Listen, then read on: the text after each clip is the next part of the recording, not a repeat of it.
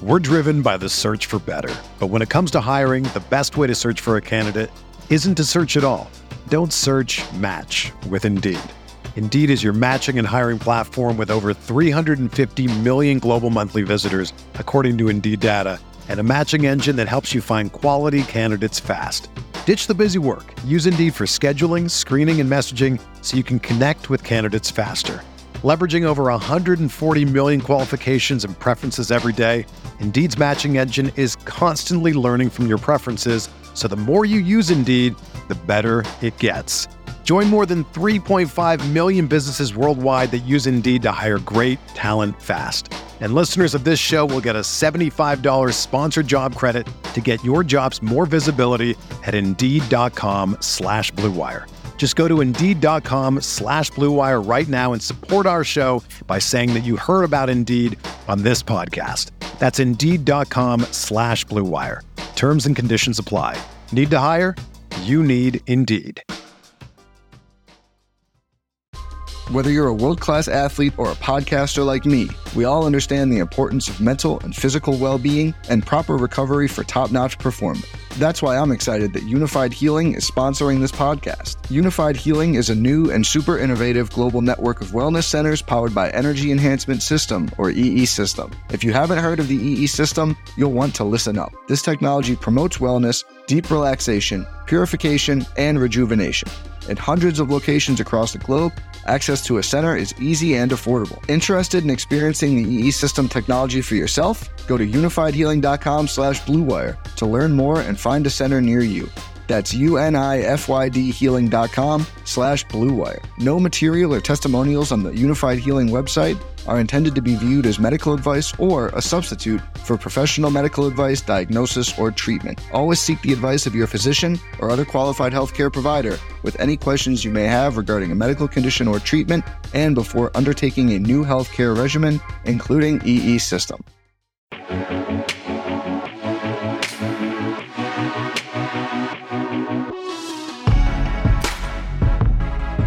Welcome back to the absolutely epic early week podcast. This is week seven. I'm Dean, Dean seven eight nine zero four. If you want to get all technical on me, usual suspects are back. Leading off, it's one. Uh, it's one BobbyFi. Bobby, how uh, how does week six treat you? This was my uh, not my best week this year so far. I've actually had a nice profitable year so far, but this uh, this week wasn't my best.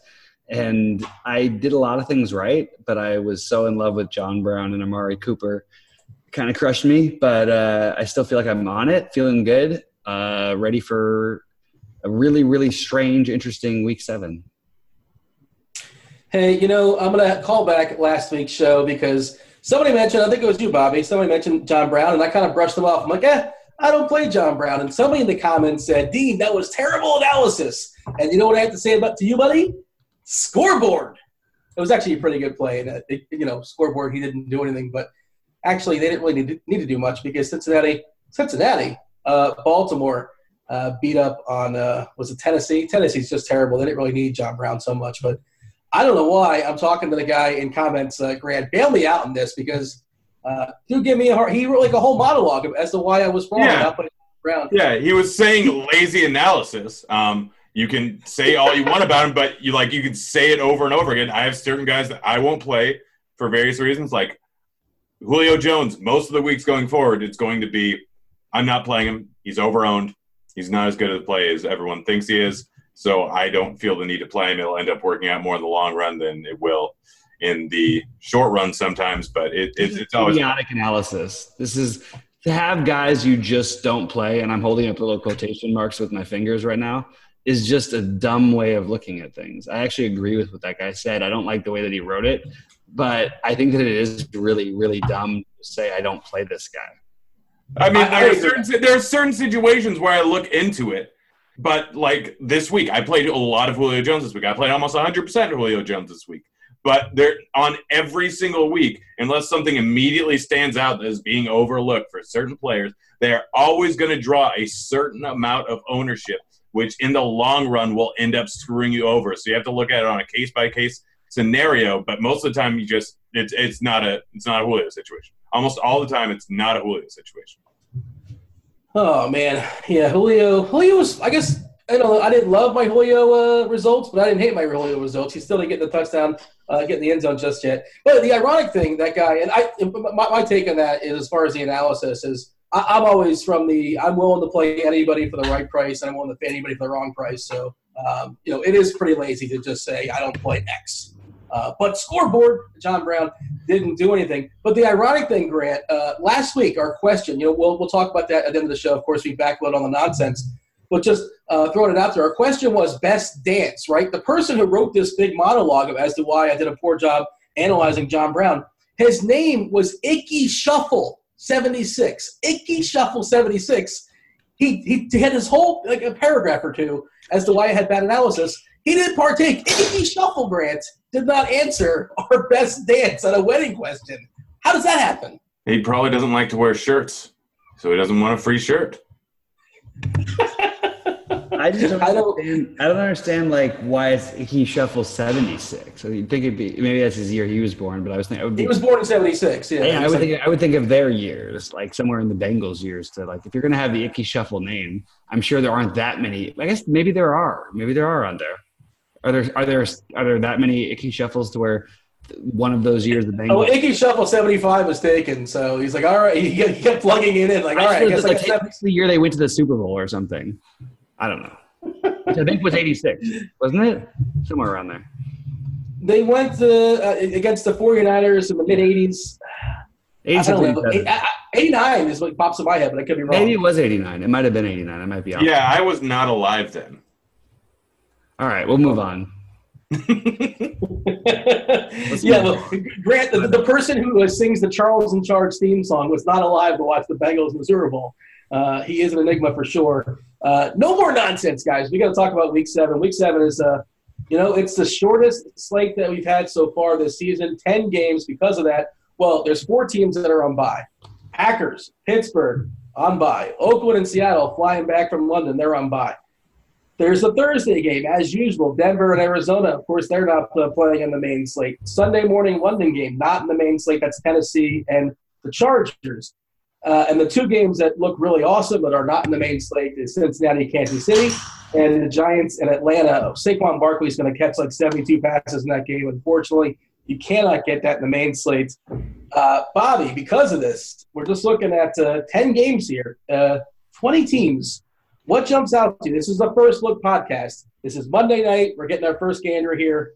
Uh, as far as this slate, what's jumping out for you? I think it's going to be a good GPP slate. Uh, we, you know, we talked about it pre-show, and then in our first thing until my internet had some problems. Um, we we were talking about some of these games. I like the Minnesota Jets game. I think it's really interesting. I think there's a lot of ways to go this week, and I think that a lot of attention, you know, will be focused on the Cleveland side of the offensive side of the ball against Tampa Bay. I think people might even overplay Tampa Bay. Cleveland does play really quick, but they have a really good defense, especially their pass defense has been awesome especially if you factor in the, the amount of plays that they're playing, which is more than most people. So I, am a big fan of, uh, of trying to find somewhere else to go. I love this Minnesota New York Jets game. The Jets numbers are a little misleading because they've had so many big plays this year. They're one of the, all the team uh, leaders in big plays. But I, I just love this spot for a pass happy Minnesota offense that I just I don't know how to play enough uh, Adam Thielen this week. I, I, don't know if 100% is going to be enough for me. So that's what stands out to me. I like that game a lot. I think there's a lot of different places to go, a lot of individual plays. Josh Gordon, somebody we should talk about probably. Uh, that's another one of my favorite plays this week. I, I think there's a lot of a, a lot of places to go, but uh, I'm mostly focusing my attention on that Minnesota Jets game at first look. Yeah, Adam Thielen, you mentioned him. He's just been absolutely he's a definition of a cash game play, at least in terms of floor. The floor has been so good. Uh, he basically starts the week with three points because he's going to get 100 yards every single time, as he has so far this year. Uh, at least 10 targets. He's been money every single week. And I haven't really played him a ton just because lineup uh, structure has just kind of been forcing me on cheaper receivers for the most part, but always in play. Grant, I'm hearing like doors opening and closing. I'm not sure. Are you still with us? Yeah, uh, no, I think that's Bobby. Uh, Bobby this week is doing the podcast from in a Brandon warehouse where he's building a fight club right now. Um. So if you hear people going in, that's heavy machinery. Uh, they are putting up the ring right now. It is going to be a fight club for only people seven feet and taller. Uh, so guys, be on the lookout for that. Um, but yeah, I, I, we also we already recorded this because there were some technical difficulties. We recorded halfway through, and this is our second go through. And all the guys that I mentioned, Bobby just stole from me right there again. he did mention you didn't, say, you didn't, say, Josh Gordon. You didn't say any of these. I most certainly did say Dean. No, we, we never spoke about Josh Gordon. Yes, I mentioned that he had ten targets, and I need to look maybe, maybe the internet going out is part of what, what didn't help. oh yeah, that's going to be your. I was impressed. I'm just impressed that Bobby was listening. That's the surprising part. We're bearing the lead here. Uh, but Grant, what, what is your first look? Because uh, I'll, tell you this: like Bobby, of course, more of a GPP brain than myself. I'm more of a cash game brain. Uh, the Minnesota Jets game is interesting to me to some degree, and sure, uh, Adam Thielen's just amazing. I don't know if I'm going to get there in cash games for sure. He's a, a guy I'm looking at in tournaments, and that's not the game that jumped out to me. Uh, what are your thoughts as far as that game? Well, don't worry, we'll get the Josh, Josh Gordon. You guys can both get your Josh Gordon takes in a second, but uh, feel free to give your takes as far as that Minnesota Jets game, and then like, what's the what kind of jumps out for you as far as this slate overall? Uh, I mean, yeah, a Jets and Minnesota game is a fantastic game. the Vikings are throwing at a higher rate than pretty much anyone in NFL history. They're going up a team that forces the ball to wide receivers on a week in, week out basis. And I said it last week, and they went up against the Colts, and like the wide receivers actually did quite a bit, even though Luck is a guy that tends to force the ball to both the tight end and the running back, which did not happen too much for either. I mean, obviously Ebron I think got a touchdown, but that's because Andrew Luck hits makes it makes it a thing to throw to him at least 14, 15 times a game, no matter if he's covered or if he can even catch the ball. Uh, but yeah, yeah, that, that's a really interesting GPP game uh, for quarterbacks. We got the guys up near the top that are potential big, uh, big spins with Winston going against a tough Cleveland defense. Goff, who just get Jared Goff, but there's always a chance that Gurley takes things off. We got Brady going up against a tough Chicago defense, but Brady's a guy that can destroy anyone at any given time, especially with all the weapons he has now with Josh Gordon a little bit healthier and Edelman back. So he, I think, is potentially the cash game play. Him or Baker. Uh, Cleveland has just so many different guys that you can probably go with this week with Callaway, with Ratley or Higgins. I don't, I can't remember if Higgins is injured or whatever, but Ratley's the guy that came in uh, took over for him, and I don't know if he'll be out this weekend. But Mayfield uh, is finally in a good matchup, and he's had tough ma- defensive matchups for weeks, and now it's a different situation. Then yeah, we already mentioned. Uh, well, we'll we'll get to your guy. Go ahead and talk to us about your guy that you're looking at. Yeah, well, first of all, you're talking about uh, Higgins and Ratley. Ratley was questionable. I think he got hurt that game. They want to again. This is Monday. They think he's going to be healthy, but uh, I want to say I saw a tweet where they basically finished that game, as which essentially uh, two healthy wide receivers, not counting uh, of course, a tight end. And, you know, uh, we talked about, or Bobby talked about his week last week, and my week was taken down. I salvaged. It wasn't as awful as I thought it was going to be, but it was my first negative week in a few, uh, in a few for sure. But uh, I had way too much Landry. Landry was an absolute disaster. And he was, like, I think, six eight or six nine on DK. And despite the fact he was a disaster, his price has now jumped up to 7 3 that matchup against Tampa really, really jumps off the board. So I'm, I'm certainly intrigued. And Callaway has just been one of the worst, if not the worst, wide receiver in all of football. But if he's going to get, you know, if he's going to be on the field for every single snap, basically, why do you say he's the worst? His low, his low catch percentage. Yeah, he's not catching the ball. But that's, but that's because Baker Mayfield overthrows him by 20 yards every time. Everyone thinks this. No, I've seen so he many. Doesn't drop the ball. He doesn't drop the ball. He's getting these throws are nowhere near him mostly almost all of his targets are on literally these bomb plays they try a million times a game, which is again why he's always a great GPP play. But it's it's these are not like these are not on Callaway. It's not like he's dropping all these passes. It's not like he's you know he had a drop last week. He for sure had a drop last week. No, I'm sure he's had some drops. I'm just saying that they're not all like that. It's not like he's dropping five balls every game.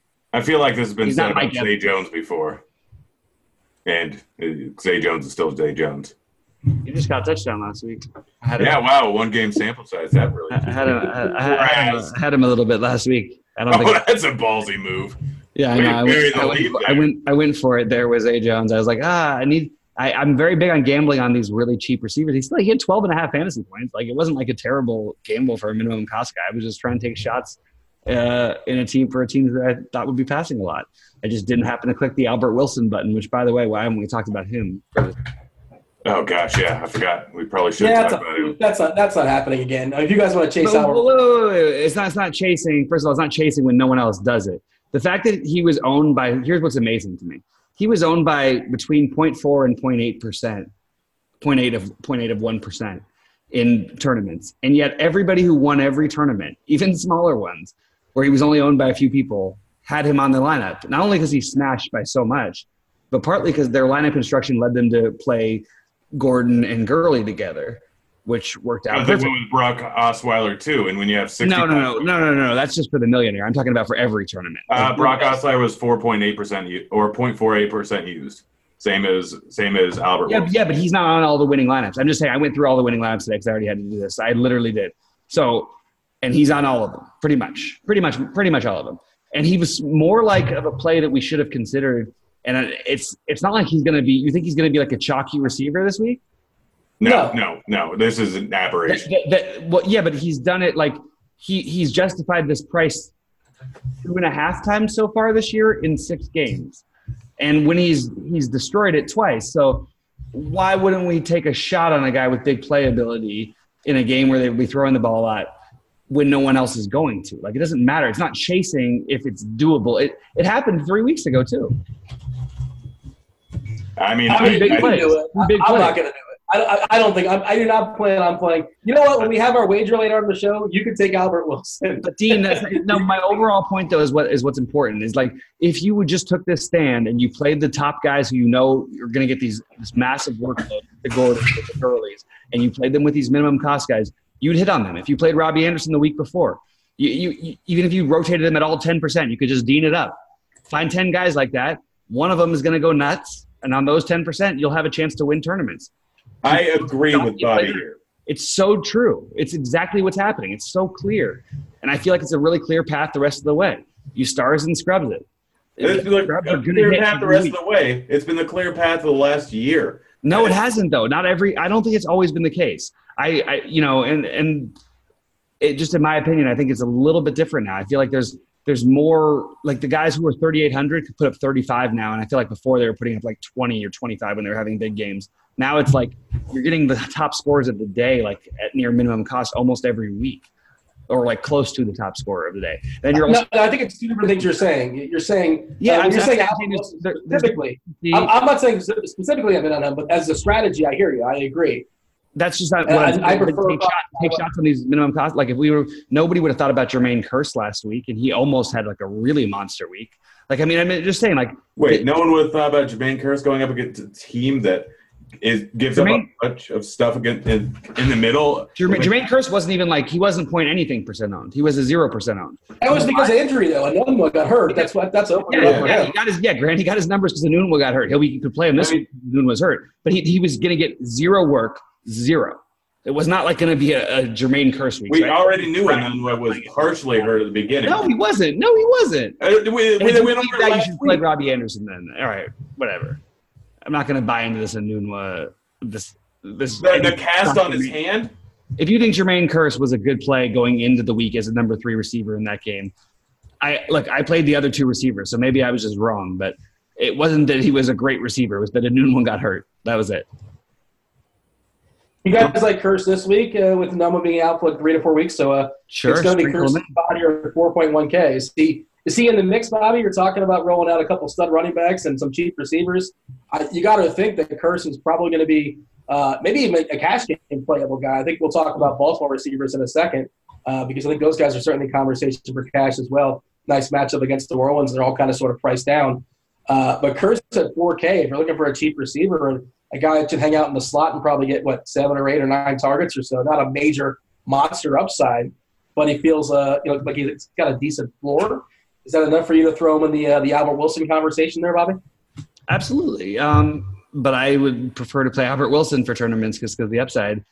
Um, I don't even know if I would prefer to play Albert Wilson. I got to figure it out because I like that game so much. So I do. I will have some exposure. I don't want to like say something that's gonna come back to haunt me later in the week. I'm more interested in Robbie Anderson just because of the home run upside, obviously.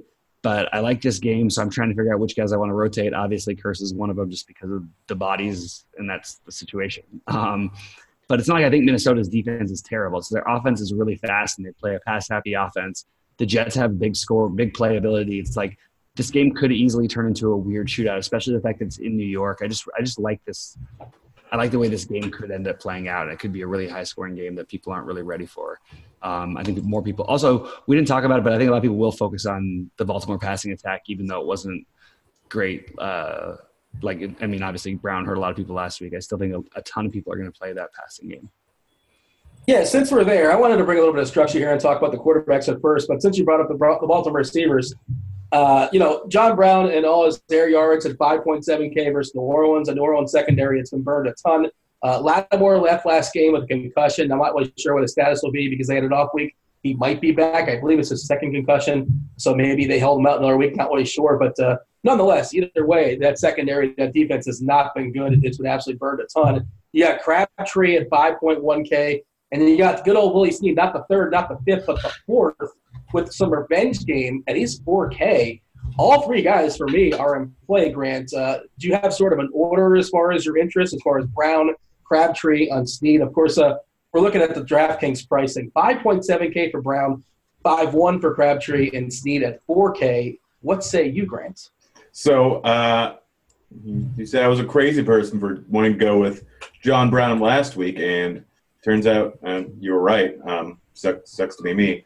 Uh, but a lot of people ended up getting on him. And what's changed this week? Uh, not a whole lot's changed. He was still a guy with double digit targets. I think 14 targets the week before. He's still a guy that is going to probably end up with 8, 9, 10, 11 targets. He's a guy with big play potential with a quarterback that can throw the ball deep downfield in a what should be a very high scoring game here. Um, so the main thing is with Tennessee, they just don't give up huge plays that often. It just doesn't really happen. I think they're 26th in the league in terms of 20 plus yard plays, and I want to say 30th in the league in terms of 40 plus yard plays. And now it's a matchup versus the Saints, whose defense has not been fantastic this week. They're middle of the pack in terms of both those categories this year. Uh, so yeah, I like John Brown the most. Uh, I expect Crabtree and uh, what's his what's his name? I can't remember his name. Snead to both be operating uh, a little bit shorter field distances. So any one of these three could end up with a big game. Um, but I think John Brown's a much more likely target, and I I think he's going to just absolutely crush this week if Lattimore is out. And even if Lattimore is in, I think that he has a chance to crush. Bobby. I'm going to say because the touchdown equity, the Crabtree is the best play in this game. Now, I know he hasn't put up the touchdowns this year necessarily. Um, the targets are there. The the thing is, he runs so many pass routes that are that are shorter distance. It's almost like a modern like like a little bit like Landry style. He gets so many targets. He gets so much work towards him, which pretty much everybody in the Baltimore passing game does these days. But Crabtree can be really, really good when you're playing inside the 20s, and I think that's going to be the case a lot on Sunday. So I wouldn't be surprised if you see like a multi two, three touchdown game out of a guy like Crabtree.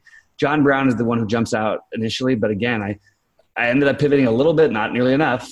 I, you know, I had to make some second half adjustments at the end of the week, so I, I threw in some Crabtree at the end, but uh, not nearly enough because this week I think that Crabtree is the best play, and I think that Snead is a great play too. I think that it, it will depend somewhat on ownership for me. For, if for any reason Crabtree is like higher owned than Brown, which should never happen uh, here, I would jump over to John Brown. But just factoring everything in, I think that Crabtree is my favorite uh, GPP play in this game so far.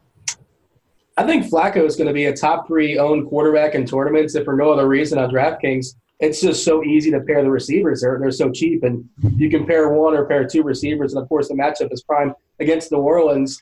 Uh, Grant, what do we do on the other side? Let's knock out the rest of this game. Kamara, of course, uh, is 8.5K. Ingram is back. Uh, Ingram actually outsnapped Kamara the first game there Monday night. Uh, Kamara now is down to 8.5K. Ingram at 5.9K. The matchup's not good. I mean, sure, in tournaments you can always play Kamara, but for me it feels like a stay away. Just it doesn't seem necessary. And of course, you know, get to a guy like Gurley, I suppose you can double down at elite running back, but that's more of a tournament strategy. Uh, what's your take as far as Kamara, uh, Kamara and just the rest of the New Orleans offense? So, I mean, it is a tough matchup, but this is Alvin Kamara. Uh, it's going to be a situation similar to what we saw last year, only I think that it favors Kamara more this year than it does last year, considering that most teams are going away from the run a little bit, and New Orleans was going way more towards the run last year, and now with the rule changes, could very easily change. Um, you have everyone that just got slaughtered by Kamara last week, where they're not going to trust him this week, especially with guys like Zeke or McCaffrey in the same price range, a little bit lower, and then Gurley for just thirteen hundred more, where you're not going to get much ownership on him. Uh, he could end up putting up five, six, seven points in this matchup, as he can pretty much any single matchup where Mark Ingram is in there, because uh, you don't know exactly what his usage is going to be. But there's also potential that he could end up putting 30 points in there. Like we see, we can, this isn't sustainable or terribly sustainable. The pace at which he's producing here, and with a timeshare, you don't really want to pay 8.5k for a running back. He's always in play for tournaments. Yeah, I mean, he put 6.9 points up in that game against Washington. I feel like that's an absolute anomaly, but uh, I don't think he's going to put up 40. I think that happened once or twice last year, too. Yeah, uh, Bobby, you have a take. For me, it's just mostly my first look is it's a stay away. It doesn't seem necessary. Like, I'm not panicking. I don't think he's going to be this guy the rest of the way, obviously. But, you know, I picked my spots as far as the matchup, this one's not jumping out for me. How about yourself, Bobby? It's such a bad play, it's almost good. Um, that's the way I look at it. Like if there was zero ownership at all, I think you have to jump and get ahead of the field, uh, just with the upside. But that's not going to be the case. So, 10, I, I mean, five percent. It's not. I don't think he's going to be that heavily owned. Again, it's, a ten game. Five percent, and I script this week, which I probably will again, uh, I would probably go ten or fifteen, just because you have to be. I mean, it's it's two in the cards for him to get forty. And by the way, his floor is much higher than people think it is still. Like it's not like he's going to put up like he's not going to put up six again. He's he's it's his floor is not like his floor is still 16ish. Week um, week yeah, that was a long week 14 sure. last year, 5.7 points. Week 18 last year. You're picking you're picking 2 weeks out of a season. Good job, Grant. Week 18. two weeks out of a season. You pick two weeks out of an entire year on a timeshare. Okay, how about this? Uh, yeah, on a timeshare. So exactly. That is your example. That's a really, really, really, really, really dumb argument. Okay, sorry. Three of the last seven weeks. How about, or three of the last eight, nine weeks. How about that? Eight. That way you can't can't keep making up numbers. These are huge differences. Five weeks this year. Five weeks. Seven, three out of nine is a huge difference. It's almost half to that's nuts. It's almost half to thirty three percent. All right, so twenty five percent of the last twelve games, he has had less than ten point three points. He had less than sixteen points.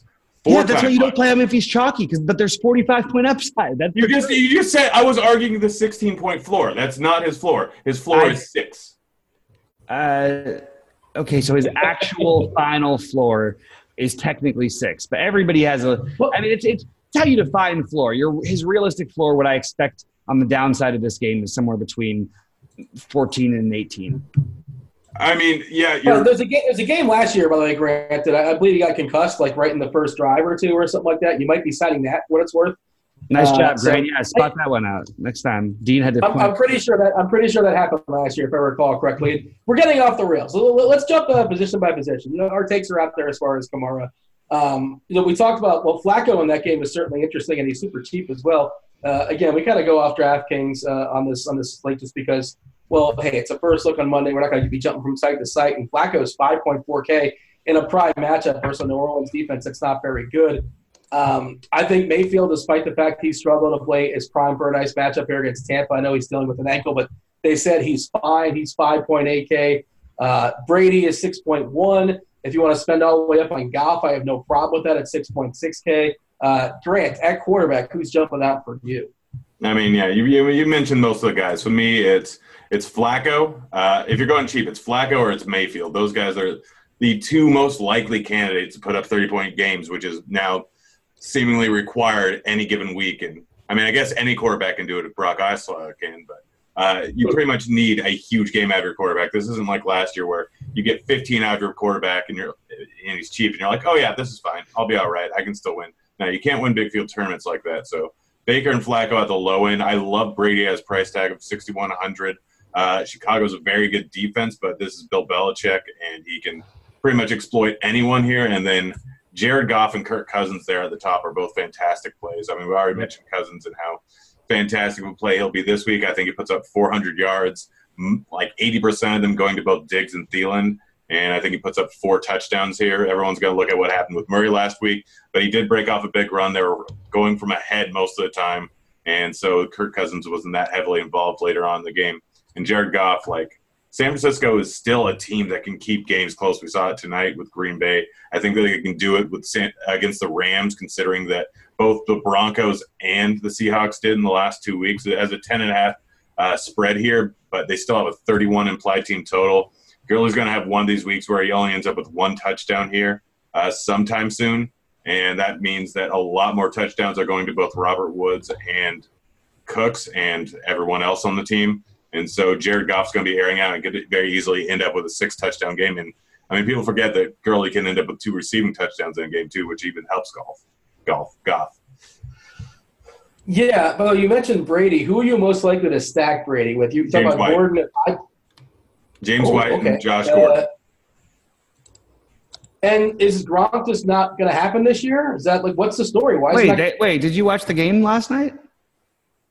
They did a nice job of yeah. He had one big they play. used him for all, for all the plays at the end. I mean, for pretty much. They the threw the ball to him four times. I need more than four targets. I'm sorry. Yeah, don't don't play Gronk. Nobody's saying to play Gronk. Oh, who, who are you talking about? I, I thought I was talking about Gronk. Is where you oh, got. I just thought it was obvious not to play Gronk at this point.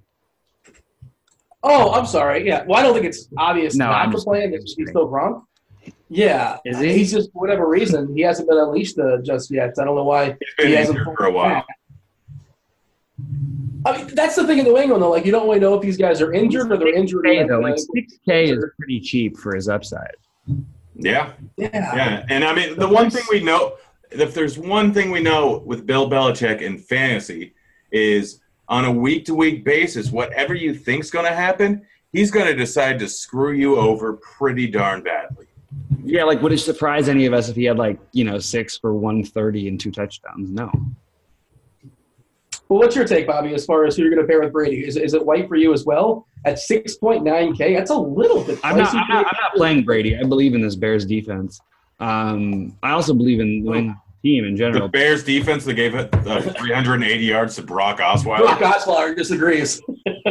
hey man, I, whatever happens, games happen every year. That I still think that I mean Minnesota was a good defense last week, and I got crap for it for recommending them after they gave up you know 28 to the. They've been bad this year. Minnesota's just been bad. Well, they were pretty damn good against Philadelphia, except for some garbage touchdowns at the end. Otherwise, they would have been the top scoring defense that week. So I'm just saying, like in terms of fantasy, anyway, that's what we're talking about. I thought, but yeah, you want the, to know the best. The Osweiler thing, by the way, is a lot of yak for what it's worth. A lot of Wilson yak. Uh, do we have any interest in these cheap, uh, cheap quarterbacks? I didn't, I, I didn't even talk about quarterbacks at all. I didn't get to say hmm. any. Oh, go ahead. I'm going to talk about Kirk Cousins. Kirk Cousins and Jared Goff are the best two plays in the board, in my opinion, other than the most obvious play in history, which okay. I don't care where he's playing. I don't care who he's playing. I don't care what the situation is especially if you think the game's going to be competitive and you're going to charge 5700 for Drew Brees. I don't care. I just don't care. You have the top scoring quarterback on the slate by a decent amount, and he's priced as the 13th best quarterback. And we're going to. So you're saying Brees will be a top scoring quarterback this week? He's the highest scoring quarterback overall for the season on the slate, fantasy wise, by a good amount. Yeah, we care about it's. It's not. Yeah, he doesn't get all the touchdowns. Uh, but he's, the, but he's the 13th, the 13th highest price guy. Let me finish my point. There, what what is the risk here when you think the game's going to be close? You really you're worried about putting him out there because the defense is good. Don't worry about the defense. Drew Brees at 5700 is way too. That's your cash game play. It's a lock too. Like eh, I don't understand it. Like he's going to put up 20 fantasy points in any competitive game, pretty much, unless something weird happens, which it did happen a couple times. But this is a different year than last year. Drew Brees is a is just way, way, way he, gets there way more often than not. I think he's safe, and I think he has obviously Drew Brees like upside. So 5,700, he's probably the best play on the board, other than my two favorites at the top. But that's because I like the stacks. I mean, he is my yeah, golf buddy, Bobby, so I would know better. Uh, he, he already called me and said, I'm not going to have a good week this week. He told you that? He, he called me and told me that. that's, that's, our Monday night our Monday night golf game where I fly out to whatever city he's in, go golfing with him. Um, no, yeah, I completely. It seems like a weird thing for him to bring up just for no particular reason. Uh, no, I, I completely overlooked Brees, Bobby. I don't know if I still don't know if he is the best play on the board. Uh, I I think Bobby's right. Probably in cash, uh, it's still a very very good idea. I mean, with Ingram being in there, they are going to be running the ball more. Uh, he may be the highest scoring quarterback of the season, but he did have eight points against New York and he does have Ingram back in this offense, which can. But, but that game against New York, they were up by a ton, and they just pounded the ball the rest of the game. So and he didn't get the touchdown love because of Kamara broke two off early. So like that was just a situational thing, and yeah, that could happen. But like we don't think they're going to run away with this game at Baltimore. So, I mean, it could end up like the Cleveland game. It's a very unique, well, no, no, very similar situation. That that's that's closer, yeah, because Cleveland is a legit high end defense, regardless of what happened this last week against the, the, Chargers. They actually are a legit defense. Look at the teams they've played, how tough they've played them in tough spots. But I, I still think that the upside is is just so. I mean, it's Drew Brees. Like, just bet on the offense in modern day football, and I, I, I feel like he's safe with upside. I, I don't think there's really any risk. I just, for me, that if I was playing cash, he'd be my number one guy. And I'll play him in tournaments too because people aren't going to play him. They're going to play Baker Mayfield more than they play him. And I know the matchup is much better, but Drew Brees in a close game, that's enough. That's automatically, you know, potential 500 yards and five touchdowns in the modern day NFL. That's a potential. That's legitimate. Baker Mayfield, we don't even know what this guy can do. I, I agree with you that like if you're on team like defenses don't matter. Obviously, this is like the great you know, on FanDuel, I know the prices, but I imagine the price on FanDuel is probably just standard, so you just don't look at it because, you know, why are you going to pick on Baltimore? You don't have to, but DK kind of forces you to think about it. And it is weird that people are going to be playing Mayfield for $100 more uh, than Drew Brees just because of the matchup. And some people say defenses don't matter. Uh, I think uh, location of the game matters too, especially when it comes to Brees and that offense. I want him in the dome. So you kind of got to factor that in as well too. And Baltimore, just not a fun place to play in general. But he's certainly in the mix just because the price kind of forces you there. Uh, Grant, you have any more takes as far as quarterbacks, or shall we move on and talk about? Well, uh, are there any cheap running backs that kind of jump out for you? Uh, how cheap do you think is cheap? Wait, there's a cheap quarterback that's good. We, we just talked about a cheap quarterback that's good. No, Bobby, Bobby, we moved on since quarterback. Okay, well, there's one more cheap one, and it's your guy. I thought you were going to name him. Um, is it Blake Bortles, the greatest QB of all time? No, it's it's that I think you got to keep taking shots against this Rams team with the pace they play. I know their defense is good, but I think this Beathard is pretty good, and I think at 48, if you want to do something kind of interesting, this guy's pretty good. He has a pretty good rapport with obviously the guy he's been with since freaking grade school or whatever, however long since 2013. Uh, the the tight end uh, Kittle but also with Goodwin or even taking a shot with a guy like Garcon who didn't get as many targets tonight, but had a had 12 I think the week before. I just think that that's like kind of interesting in the way that Rams play. Everybody seems to get flooded. Nobody played the you know the uh, the receivers from the Broncos this weekend, and I couldn't figure out why because they're just going to get so many opportunities. So I, I like him, and I like the the Niners passing game. Yeah, yeah, I actually played Beathard and Cash on one website. Uh, which just because they had a drastic pricing disparity, it's not any of the big ones. Um, they up. No, no, it was a uh, Fanball when I played there Monday through Thursday. Slate, he was just drastically underpriced. But that actually brings me into one of the best, cheaper running backs on the entire slate, which is Matt Breida. Uh, 5,300 here. He is going up against the Ram teams. It gives up tons of receiving out of the backfield there. Um, their defense, they're going to be coming from behind. We know that Beathard loves to dump the ball off.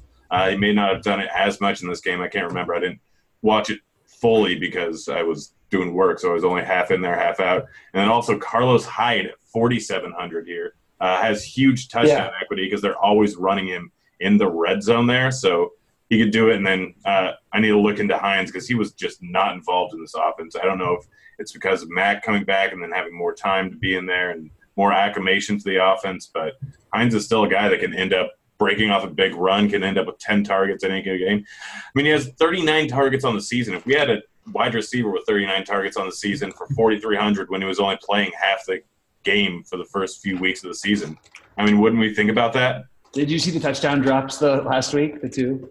no, I wasn't watching. The Hines dropped two of them. Uh, yeah, he dropped two, but one of them they ended up calling a penalty on, so it wouldn't have mattered. But the but the other one, and I mean, it was like the biggest. It was a wide open touchdown drop. Like it was really bad. Anyway. Um, uh, what, I, get, Grant, I love your point uh, about Breida. I just want to point out though, after watching this game tonight, I mean, and being in San Francisco while I was watching this game, I'm even more convinced um, he's not quite right, and he played great still. Like he's great. I think he's really good. He's underpriced. I think that maybe the sneaky play of the week for one of these guys who could really go off in a game environment that could get out of hand. If it was in LA, I might even like this play a little bit better. And it's gonna sound nuts, but it's it's it's the other guy. It's Raheem. Uh, you mean it, yeah? Isn't he priced at minimum price here? Let me double check here. Yeah, yeah, he's minimum or it's thirty three hundred here. Um, they obviously don't care about Morris. Main thing is it's all about Breida's health. I mean, no, but you could see that most, most this guy could could could move, and I know it was the Packers defense, but like the Rams can give up big stuff too. Yeah, yeah. Like kind of interesting, like a guy maybe you take a flyer on, and like you know, we're back in the world where maybe 20 fantasy points from a player can get you there. We thought for a minute that it was going to take 30 from everybody, even the minimum cost guys. Now, now maybe 20 points from a 3,300 guy could be a, a nice little play. Yeah, and something to keep in mind, guys, is that he was playing on the Monday night game, so they didn't have a chance to bump up the salary. So that's clearly a misprice, considering no one knew that Alfred Morris is the third string running back now for some reason. And Breida's not doing. Yeah, Al, Al's been surpassed. Definitely sure. banged up. It looks Breida's like definitely banged up. He would have gotten a lot more touches tonight if he wasn't. Yeah. Uh, Grant, we talked pre-show briefly, and you wanted to talk about uh, well Cohen on the Chicago side. Yeah, yeah. So he's the other guy I was going to mention here. Um, Nagy clearly loves him in the offense. I mean, we have a guy here who had ten targets last week that's that's ten. That's double digits there. A guy with huge playmaking ability. I mean, is anyone ever going to be surprised if he breaks off a 40, 50 yard run in any given game or 40, 50 yard catch? Uh, Jordan Howard seems to be not nearly as relevant, and the fact that Cohen may even end up with 13 runs along with eight to 10 targets and a lot of dump offs going up against a New England team where they're going to be coming from behind in all likelihood, passing the ball a ton they don't really trust Trubisky to really air it out there, so they're going to design plays for Cohen to do something with the ball in his hand. And I mean, he's had 33 points two weeks ago, or three weeks ago, I guess, before it's by, and then 24 points last week.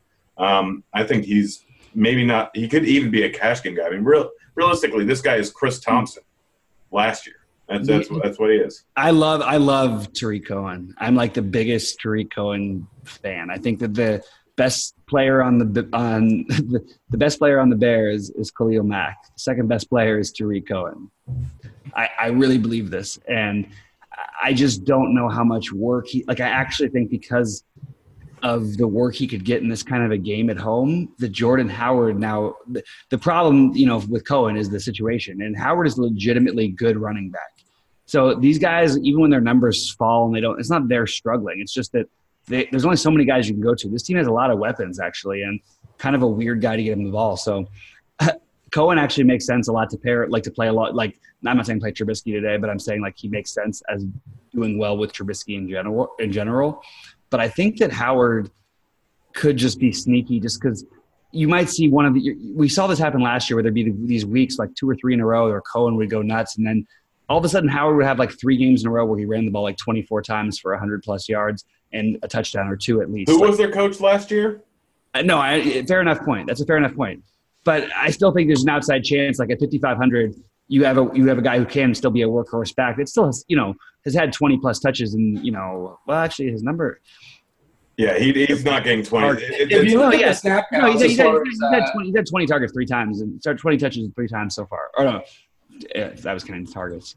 But 18, 19 plus touches three times out of five games. Like I just think he's still like an interesting play.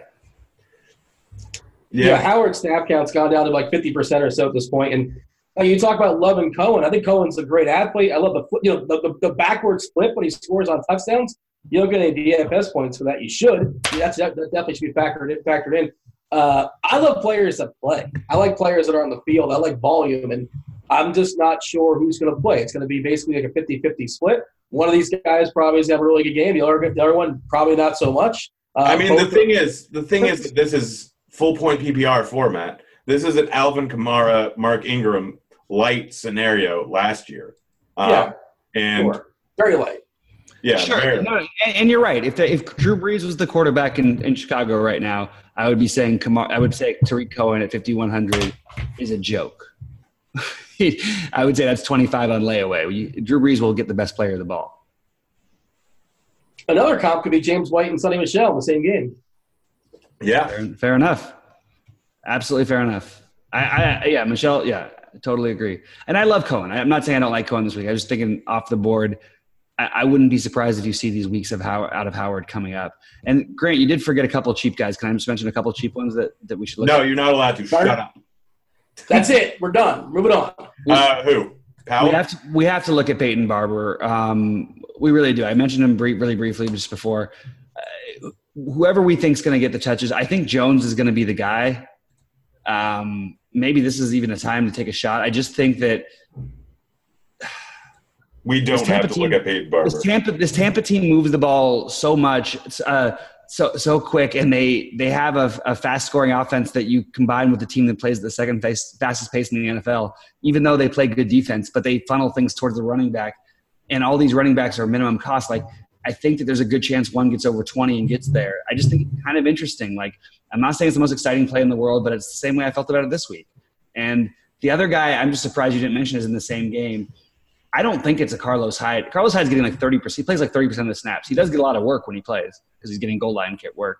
But if I'm going to play anybody from Cleveland in this game at running back, it's going to be Duke Johnson. This is a textbook Duke, John, Duke Johnson game, um, especially the fact that it's on the road. You have Tampa, you know, pro, what are they going to be? A small, actually, what is this game? One, who's the favorite? I don't even have the spread. In front. we got Tampa as a three point favorite. Yeah. Okay. So Tampa is a small favorite. I like Duke Johnson in this spot. I just feel like this could be like a little one of those you know old Duke Johnson spots, and then the just the last guy I mentioned. These are not fun plays. We're we're digging for for weird ones down towards the bottom, and guys like Crowell can always break off too. And Hines Grant made some good points about you know the rec- receiving, you know how many targets he's getting. This is not a fun play. I'm just at some. I just want to make a point that at some point Lamar Miller is going to crush his value. Oh, yeah, don't keep well, playing him until that happens. Foreman's coming back too. No, with Foreman coming back, it's really going to mess things up. I know. I, I know. No, one's gonna like, I know no one's going to hate like this on me. I'm just saying, only if like just to anti-troll myself. Like if he goes for three touchdowns, because I'm probably not going to play him this week. If he goes for three touchdowns at 4,200, I'm going to be banging my head against the wall because I just play him like 25% all the time. he never gets there. Um, Jackson was going to sack Watson like he got there times. like twice for me in like a huge way, and I think it's just stuck in my head. And it like his only two big games ever. Anyway, sorry, I'm done. Let's move on and knock out some receivers, guys. Uh, I mean, I, I, look for value uh, at receivers. Typically, of course, here's some great plays up top. We talked about Thielen. Uh, Adam Thielen at 8.6K kind of jumps off the board. Uh, I'm interested in Landry. The volume should be there despite it not happening last week you got to bust that that uh, Men in Black mind eraser like it didn't happen. It seems like a good spot here once again, despite the fact he's over 7K. Uh, talk about the Baltimore receivers that are really interesting to me. Uh, we talked about uh, you know the New England guys are the running backs. So this is a poor man's this and a poor man's that. Grant, I got a poor man's Tyreek Hill.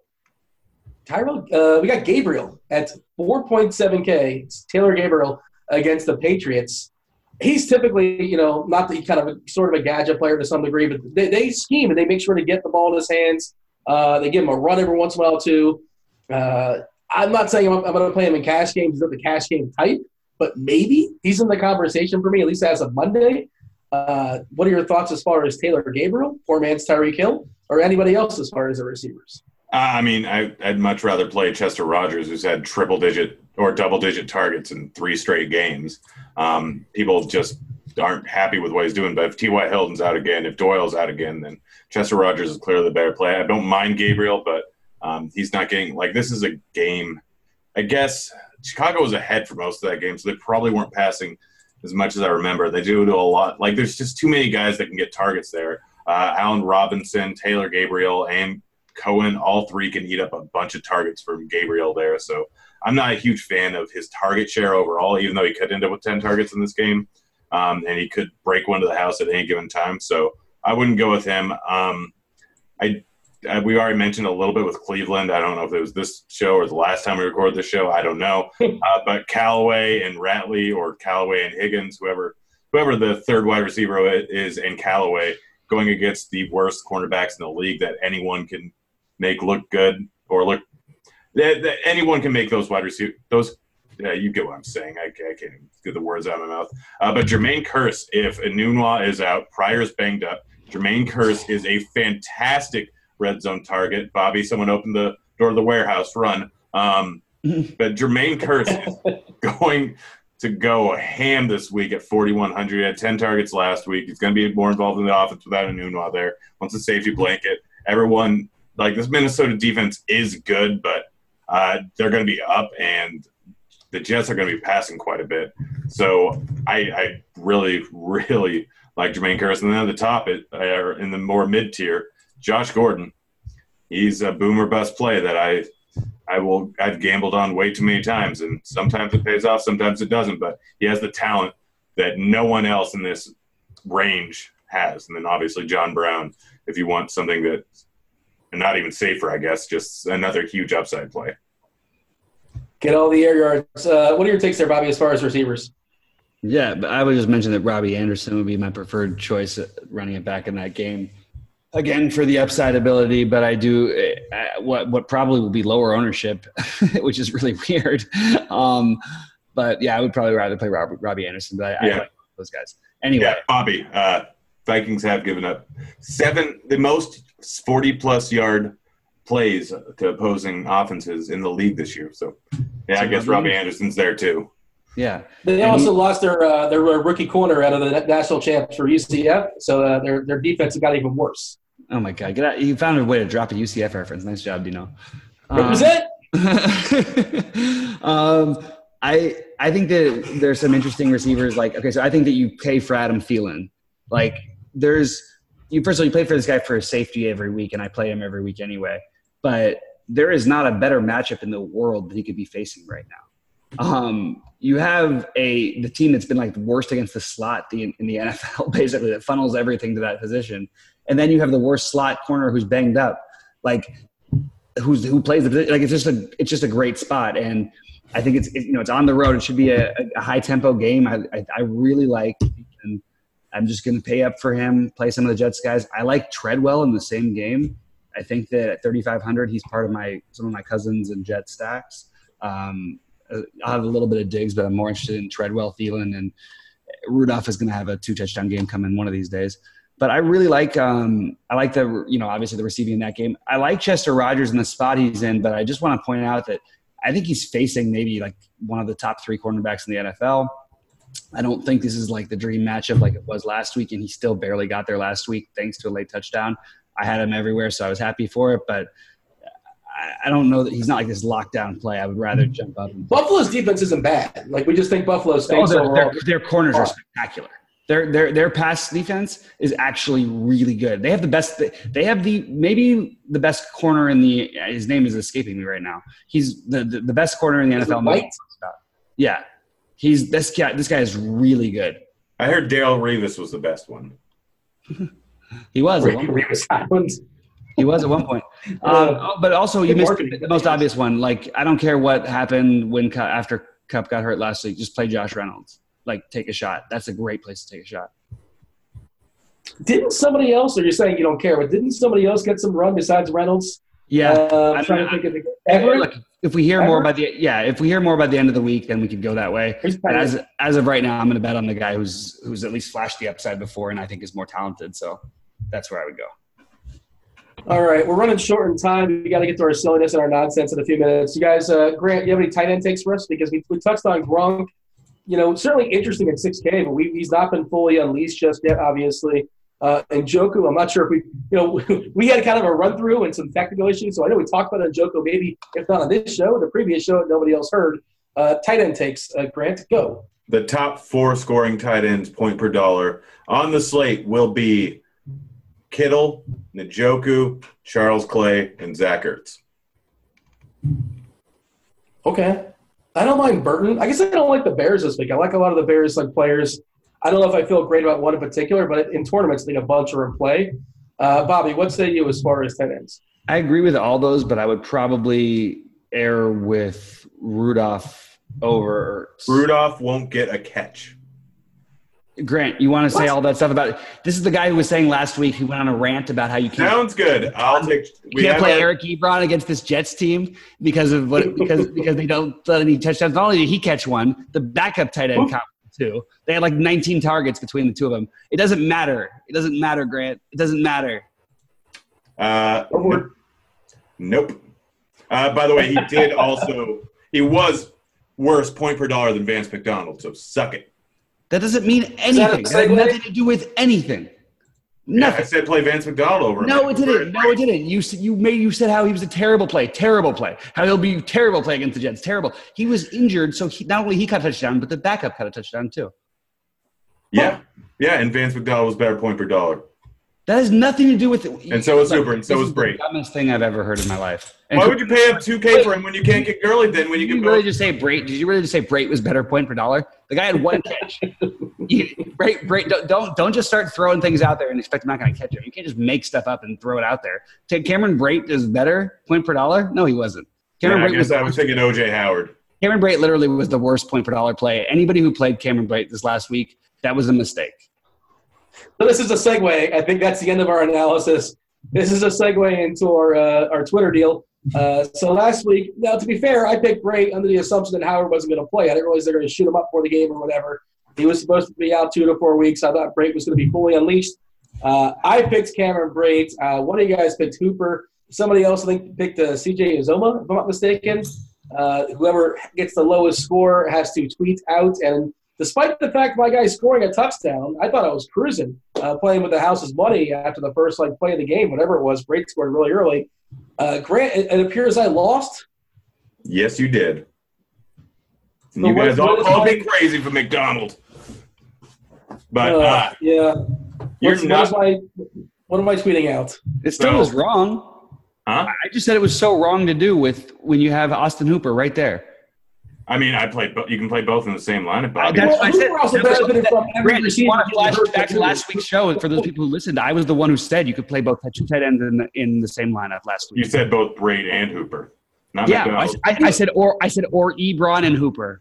I said I said or Njoku and Hooper. I said, I said Bobby. Doesn't matter. They're all scored by outscored by Albert Wilson which yeah. all of us saw coming. Get out here, Hey, Bobby, quick question. Do you think Hooper benefited from Sanu and Ridley getting hurt?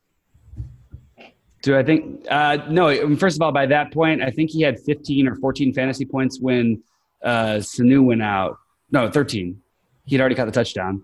Um, so I don't think this is a new one had much of an effect. And I don't. I honestly don't. I, look, look at look at what the receivers have done against Tampa Bay this year. They've given up like an average of 27 fantasy points. Like, I'm not kidding you. These numbers are fucking, excuse me. Darn it, Bobby. Now we have to remember when. Oh, excuse me. They're frightening. They're frightening how bad they are against the tight end. I'm just going to keep riding against them. David Njoku is going to have a monster week against Tampa Bay. Anyway, sorry. Sorry. Okay, what am I speaking about this week? All right, so I only gave you one option because you insulted Vance McDonald so much last week, and I wasn't happy about that. Uh, I like so, options. Why do I only get one choice? This is ridiculous because uh, I think you're going to enjoy this. After years of my buttocks descending to the ground and my rear skin no longer able to withstand the ravish of time, I've decided to go with the Kardashian or hashtag Kardashian butt implants, hoping I start to look like that babe I always I'm always watching on TV. Hashtag my butt don't lie. Hashtag absolutely epic early week podcast. Yeah, you, and you think that I? You, I'm sorry. Your inclination, your first instinct was that I would appreciate this tweet. Yeah, did you not? Uh, I mean, is it I, that bad? I mean, if I say I'm indifferent, I'm probably rounding up. But hey, you know, it, game. This is what I signed up for, for so so be it. I just look forward to my mentions. This is gonna be fun for sure. and just yeah. don't, don't, don't, you're racing the stakes. Just don't lose the rest of the way. Is all, is all I'm saying. I mean, I, I don't lose. Uh, we have to figure out what are our bets this week. So Bobby's all over Kyle Rudolph. I'm saying that's Oh, let me pick. up. No, I'm not. I'm, absolutely not. I'm, abs- I'm absolutely not all over Kyle Rudolph. I'm all over that game, oh. and I said, I said, I preferred the, I preferred in order, uh, Thielen, then uh, Treadwell, then Rudolph. I wasn't. Oh, Treadwell. You could have Treadwell. I'll take any receiver against them. Point per dollar. Go ahead. Oh, oh gosh! Oh, this makes it funny. Excellent. What, what are you? What are you? You have no idea what you're talking about here. You just threw a silly comment out without understanding what you're. Treadwell's not good. not, okay. So who? So who? Can I get, I'm taking Jermaine Kearse. I'm I, I, got it. I got it before you. I believe. Not even my favorite point per dollar player, and that's what it's really frustrating me that I have to take him. But I, I'll, I, will take Jermaine Kearse. You take oh. Antonio Callaway, Dean. Jermaine Kearse. I'll, I'll take no, because I like Callaway. You take Snead. All right, perfect. Bob, you can't block players. You get the, well, the player. I, that's it. I didn't know when I opened this up that I was going to be playing Treadwell versus the field. Like I just I let Bobby. I let you have. Guys. I'm still okay with it. I'm okay with it. He's gonna have a big game. I called it with Godwin last week. It's the same thing. It's gonna. Everyone called it with Godwin, and every player yeah, from all, that all entire six percent of them. All six percent of them. It was only six percent. Oh, great man, job! Way more great job, guys! Great job. Grant, I will yield. Uh, I, am gonna. I, I, will be nice. I don't know why I'm being nice since you're the tweet is stripped away, but I will yield Kearse, and I will take the revenge game that is Willie Snead the fourth. All right, sounds good. Like that makes fun. That. And by the way, you will yield Kearse. I was the one talking about how I loved him all podcast long, and you don't. I should be taking Robbie Anderson, by the no, way. I like him. In my notes, that was like the first cheap guy I looked at when I saw Enunwa was out. I, I take notes for this podcast, guys. Fair enough. Fair enough. By the way, we made it through this podcast without mentioning like the highest. Finally, we finally got a ceiling game from Cole Beasley. Uh, yeah, yeah. How about that? Never gonna. Ha- I mean, I, I don't want to talk 34 about pointers. Come on, let's go, Cole Beasley. Is he I, in your theory, Bobby? If you if you roll out like just kind of play the, the absolutely, top I absolutely think he's, I absolutely think he's one of them. I'll tell you why. They don't have anybody to throw the ball to. Nobody. Oh, so got to be. Well, look what just happened. He had nine catches for nine catches for 100 yards and two touchdowns. Why couldn't that happen again? And he's not going to be owned again. I like the. Well, you, you, can always point to somebody some week and say, Wait, "Why can't it happen again?" That's, Washington, Washington defense is better at cover, as, is good at covering everybody, which is actually better for Beasley historically. No, you can't do it with everybody, but he could definitely be one of the guys because he's flashed. He, look, he, he's getting work on a team where there's nobody else, and there's going to be they're going to be passing a ton. What? Why, why wouldn't you take a shot? Why would they be passing it? To, What makes you think they'll be passing yeah. it a ton? Because because Washington's going to be ahead in this game because Washington's a much better team. I mean, people thought that about Jackson. Washington's a one point favorite. Yeah. Yeah, they should be higher. I have no idea why they're one. Washington if you're that confident. You, you want to you, here's a bet. Here's a side bet. You want to bet make a bet that that's three by the end of the by the time the weekend comes around. I'll take a bet that? that's three. I'll make a bet that's three. That's two full points.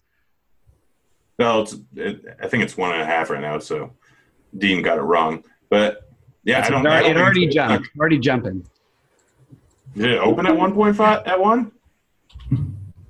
I don't know. That's just what Dean said. I have no idea. And we got to give away a T-shirt, guys. We got to give away a T-shirt. We got to throw out a new question for this week. Uh, Grant, remind the people what was the question last week? Uh, best dance move at a wedding.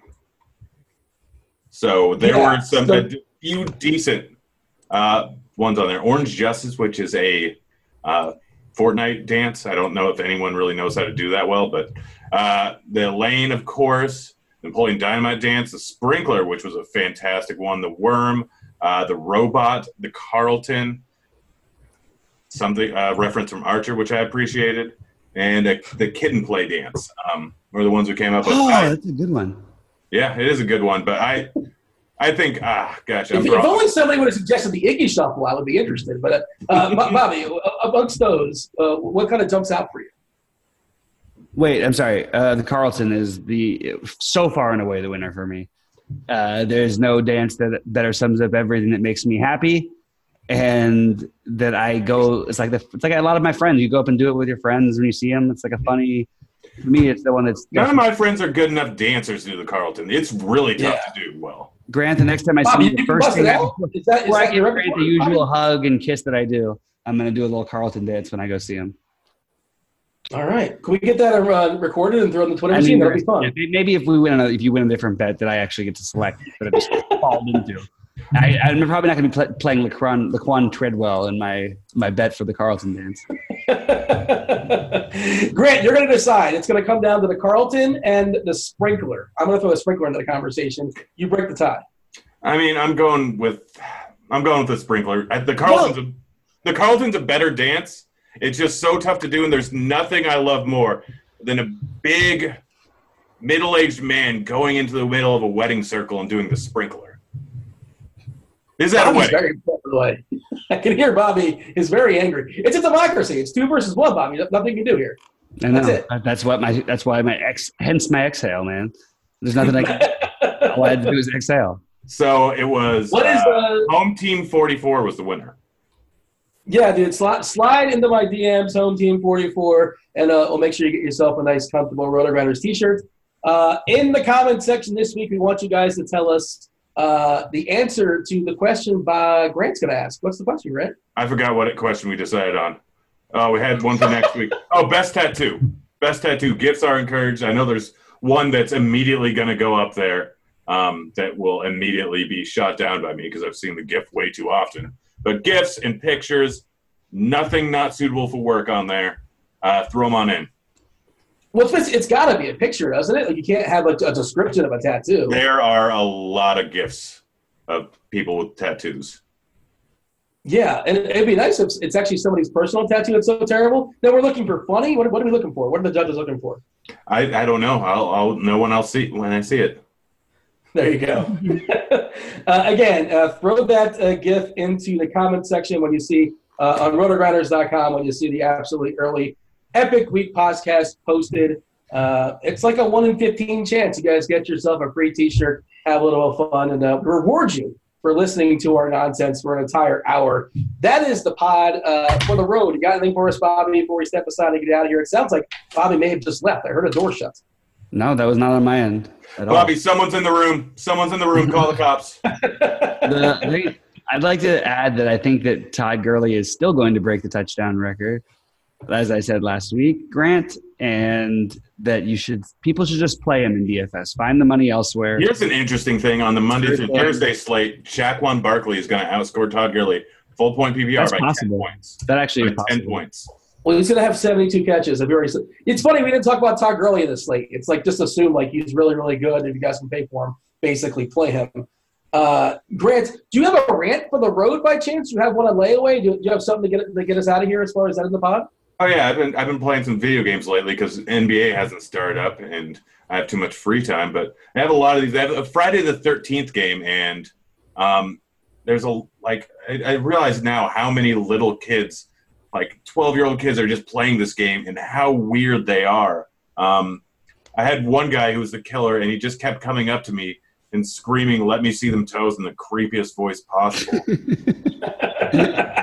telling me to Reddit. Is that, is that something you can do in the game? Can you show off your toes? I don't. I don't play the game. That is hilarious. I mean, there is, there is some like some of the pe- like avatars or whatever in there are girls in bikinis and yeah, like the the kids say the weirdest things. Like like the kids say the darndest t- theme sh- things show. If it was nowadays, oh my gosh, yeah. it would be so vulgar. It would it, it would be pretty much R rated because kids are very vulgar these days.